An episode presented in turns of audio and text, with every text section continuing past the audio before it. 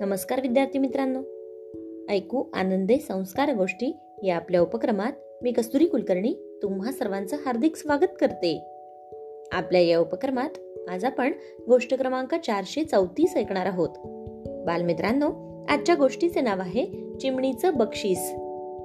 चला तर मग सुरू करूयात आजची गोष्ट.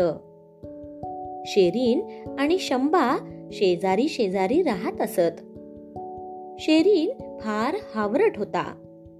त्याला इतरांची अतिशय असूया वाटायची. शंभा मात्र दयाळू होता. तो सर्वांशी नेहमी प्रेमाने वागायचा. शंभाच्या घरासमोरच एक मोठं झाड होत. झाडावर चिमणीचं एक घरट होत. एक दिवस त्यातून एक छोटस पिल्लू खाली पडलं. त्या पिल्लाचा पाय मोडला होता. मग शंबानं प्रेमानं त्याला उचललं. त्याच्या पायाला औषध लावून पट्टी बांधली. मग त्याला हळूच परत घरट्यात नेऊन ठेवलं. थोड्याच दिवसात चिमणीचं पिल्लू मोठं झालं आणि छान उडू देखील लागलं. आता मोठी झालेली ही चिमणी एक दिवस शंभाकडे आली आणि म्हणाली मित्रा तू मला मदत केली होतीस. त्याबद्दल मी हे मक्याचे दोन दाणे बक्षीस म्हणून तुझ्यासाठी आणले आहेत. ते तू तुझ्या बागेत लाव. एवढं सांगून चिमणी उडून गेली. शंभानं दोन्ही दाणे जमिनीत लावले आणि रोज त्यांना पाणी घालत राहिला. त्यातून खूप छान मक्याचं पीक आलं. थोड्या दिवसातच पीक तयार झालं. पण काय आश्चर्य मित्रांनो! मक्याच्या कणसात दाण्यांच्या ऐवजी बहुमोल रत्न होती.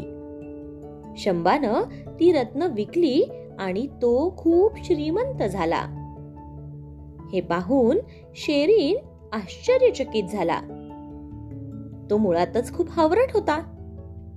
शंबाला इतके पैसे कुठून मिळाले? असा विचार त्याच्या मनात आला. म्हणून शंबाच्या घरी जाऊन त्यानं चौकशी केली. काहीही न लपवता शंबानं सगळी खरी गोष्ट त्याला सांगून टाकली. मग शेरीन विचार करू लागला. काय केलं म्हणजे मी पण शंबासारखा श्रीमंत होईन? त्याला त्याच्या घरासमोरच्या झाडावर एक घरट दिसलं. एक लांब काठी घेऊन तो घरट जोरा जोरात हलवू लागला. एक लहानस पिल्लू घरट्यातून खाली पडलं. त्याचाही पाय मोडला. मग शेरीनं त्याला उचललं आणि त्याच्या पायाला औषध लावून पट्टी बांधली. आणि परत त्याला त्याच्या घरट्यात ठेवून दिलं. थोड्याच दिवसात ते पिल्लू देखील मोठं झालं आणि उडू लागलं. मोठी झालेली चिमणी एक दिवस शेरीनकडे आली. शेरीनला खूप आनंद झाला. त्या चिमणीने मक्याचे दोन दाणे शेरीनला दिले आणि ती म्हणाली जा. हे जमिनीत पेर. ते उगवले की बघ त्यातून काय येत आहे एवढं सांगून चिमणी उडून गेली. ही झाडही खूप लवकर वाढू लागली.